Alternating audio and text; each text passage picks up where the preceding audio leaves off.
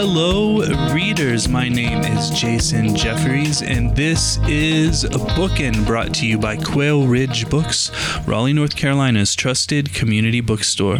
My guest today is Mike DeCapite. He is the author of the novel Through the Windshield, the chapbook Creamsicle Blue, and the short prose collection Radiant Fog. His new book is Jacket Weather, which is published by our friends at Soft Skull Press. Mike, welcome to the program.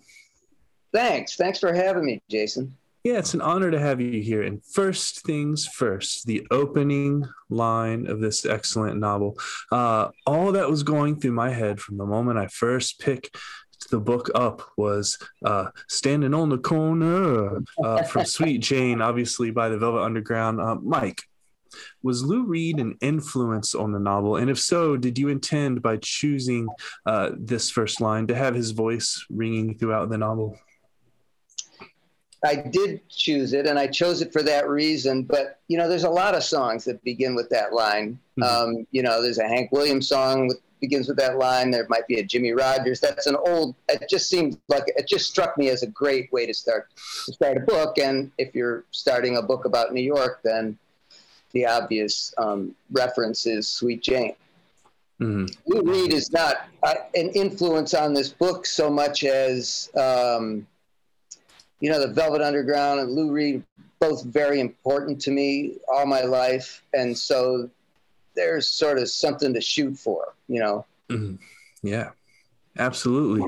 Um, thank you so much, Mike. One thing, uh, as a huge fan of literature and a huge fan of music, that intrigued me and actually made me pick this novel up was the playlist on the back of the advanced reading copy. Uh, will this list make it to the final copy? And more generally, what does music mean to you as an author and an artist? And then more specifically, what does it mean to your writing process?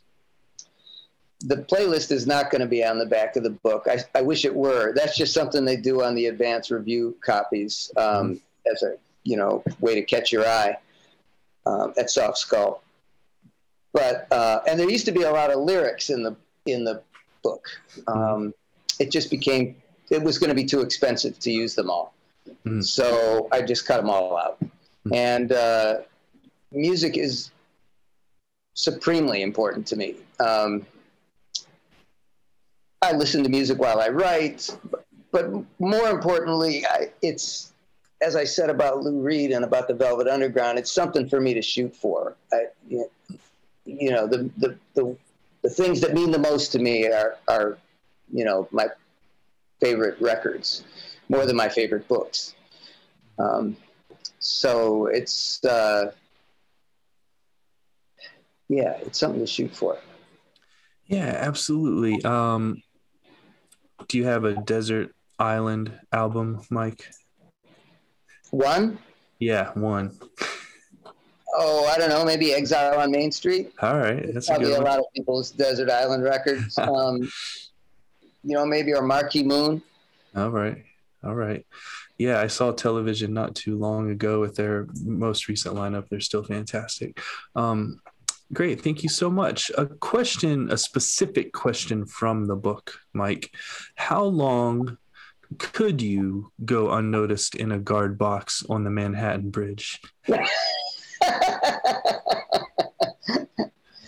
That's a good question. Probably about 20 minutes. uh huh. Uh huh. Uh huh. Yeah. Uh, as someone who's unfamiliar with the Manhattan Bridge, could you explain to um, me and our listeners what the guard boxes are and do they have cameras on them? Or what's going no, on? No, no. It's just, I mean, I, you're referring to a passage in which I'm. Uh, looking at things up close that normally you don't see from up close because I'm on my mm. fire escape and it reminds me of also the things that you see going over a bridge that you don't see you know when you're on the ground but if you're driving over the bridge and then you know further musing on these things as places to live you mm-hmm. know that, that you might be able to live up on top of that ledge or in that guard box on the on the Manhattan Bridge. Mm-hmm.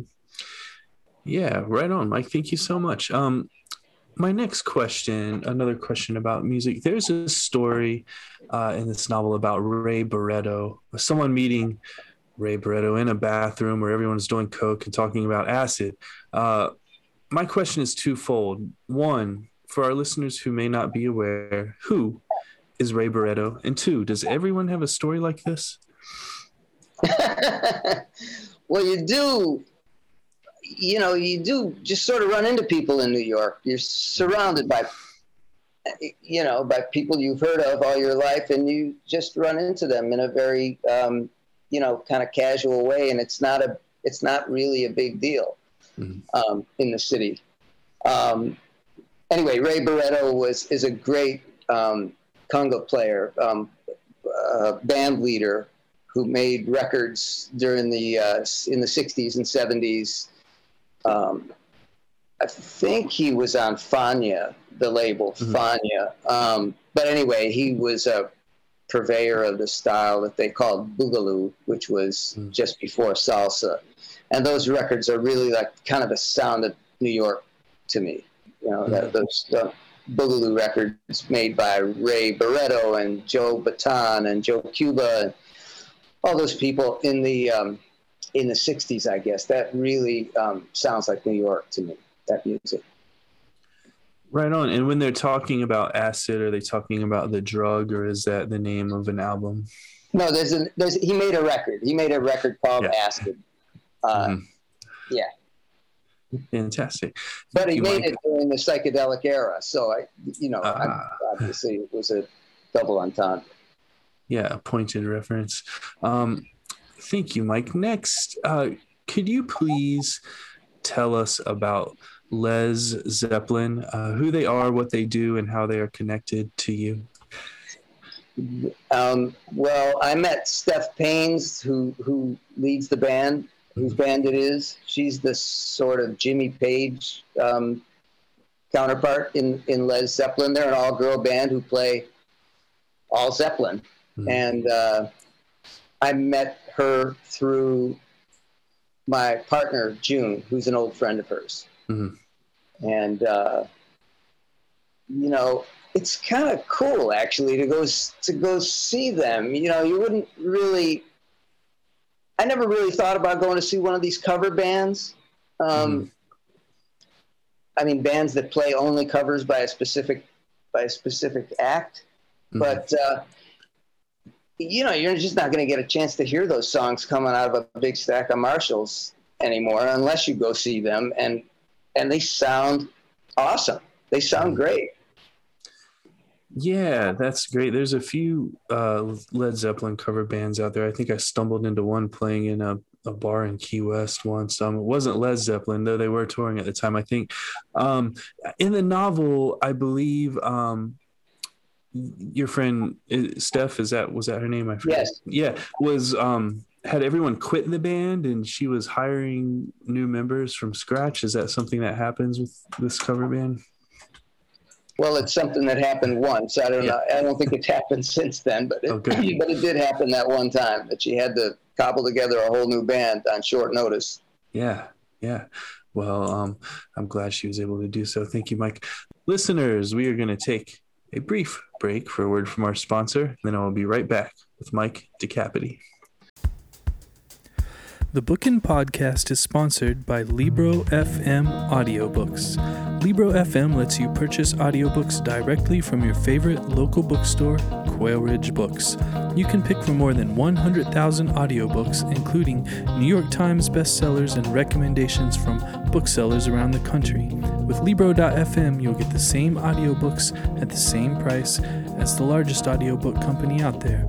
You know the name but you'll be part of a much different story, one that supports community. Listeners of Bookin can get a three month audiobook membership for the price of one. Go to Libro.fm, that's L I B R O dot FM, and enter Bookin, B O O K I N, in the promo code space.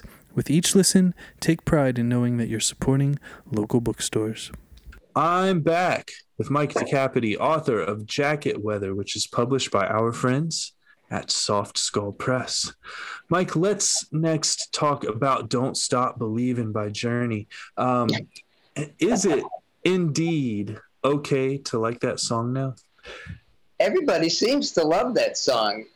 you know, and I, as I wonder in the book, I don't know when that happened, whether that was because that was when we lost all our friends in the soprano while that song was in the sopranos while that song was playing. Mm. Um, or um, maybe it always was okay to like that song. I never did. yeah, you know, um, I lived uh, in San Francisco for a time, and and it was an anthem for the San Francisco Giants World Series run in 2010, uh, for many reasons. One of which is that Steve Perry and the band are from San Francisco, right? Um, not suburbia, as is implied in the story, but um, it does seem like it's okay to like that song now, possibly because of the Sopranos. What do you think, Mike, was the meaning of uh, that tune being played as the Sopranos went black? Oh, I don't think there's any meaning to it. I think it's just a song that they might that they were likely to have been listening to on a jukebox in New mm-hmm. Jersey.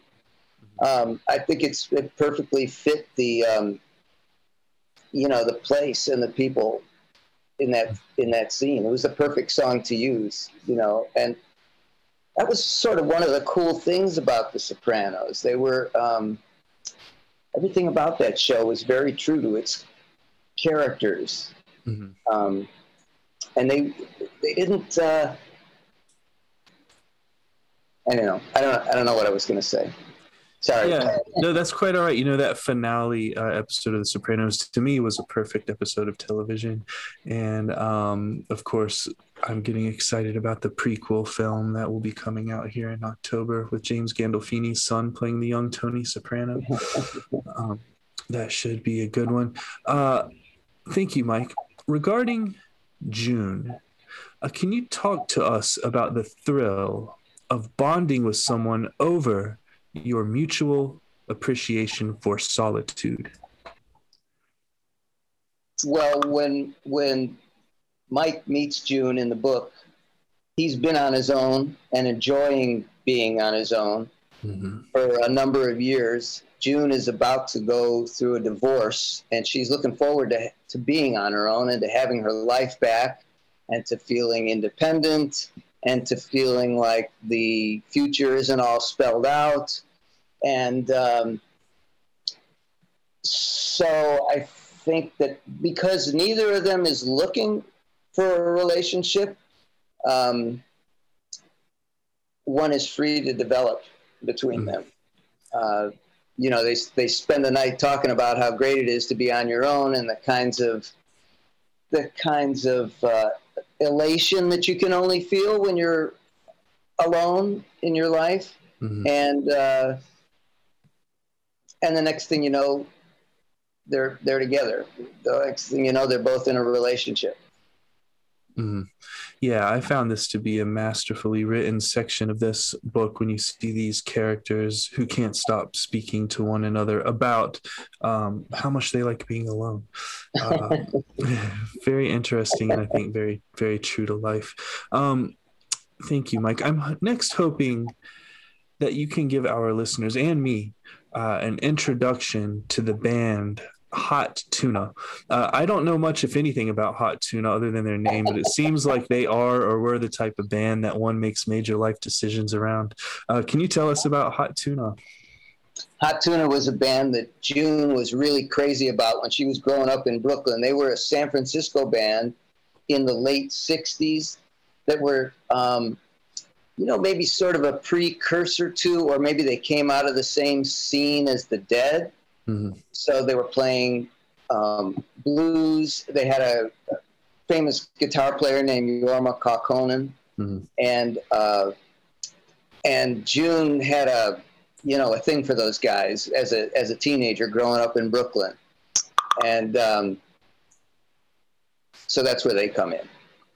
I, I don't uh, I don't really hear anything about them anymore, but but they were Jorma was touring all through the '70s, and so June had lots and lots of chances to go see him here in New York. Excellent. Do you know, um, is there a certain Hot Tuna album that we should check out if one are so inclined? June says yes, but she needs a minute. okay. I think that first record of theirs is called Burgers. It came out in 1972. Uh-huh. That, that was a that was a record that you know lots of people had.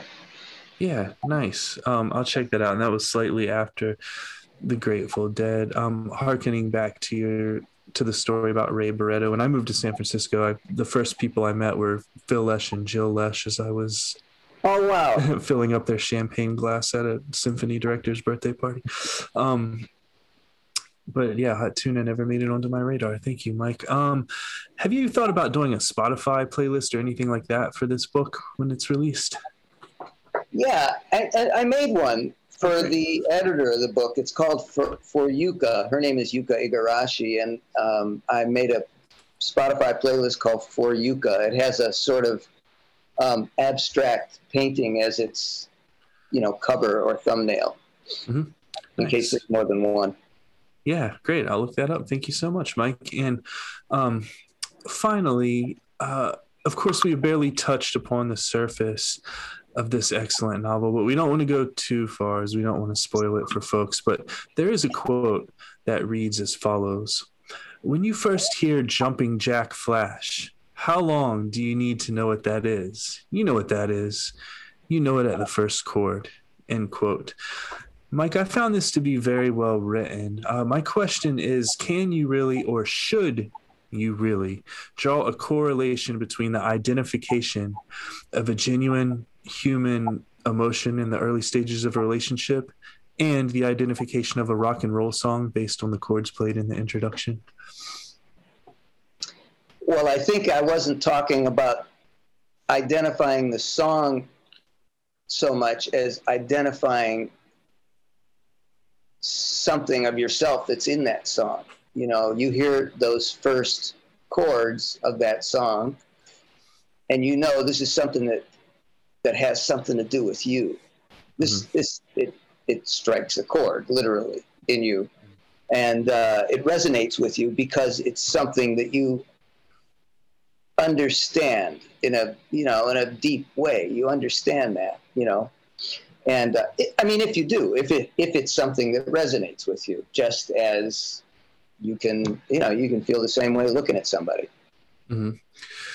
Right on. So I'm getting the impression, Mike, that you are a, a Rolling Stones guy as opposed to a Beatles guy. Yeah, that's right. right. Excellent. well, thank you so much, Mike. And thank you for writing this wonderful book. Listeners, I've been speaking with Mike DeCapite, author of Jacket Weather, which is published by our friends at Soft Skull Press. Mike, thank you so much for joining me. Thank you, Jason.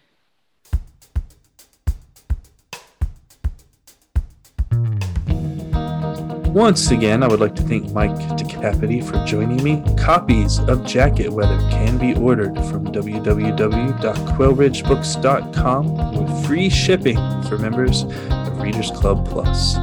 I would also like to thank our sponsor, Libro.fm audiobooks. Please navigate over to Libro.fm and enter the promo code BOOKIN, that's B O O K I N, in the promo code space to get one free audiobook and support your favorite local independent bookstore in the process. My name is Jason Jefferies, and this has been Booking.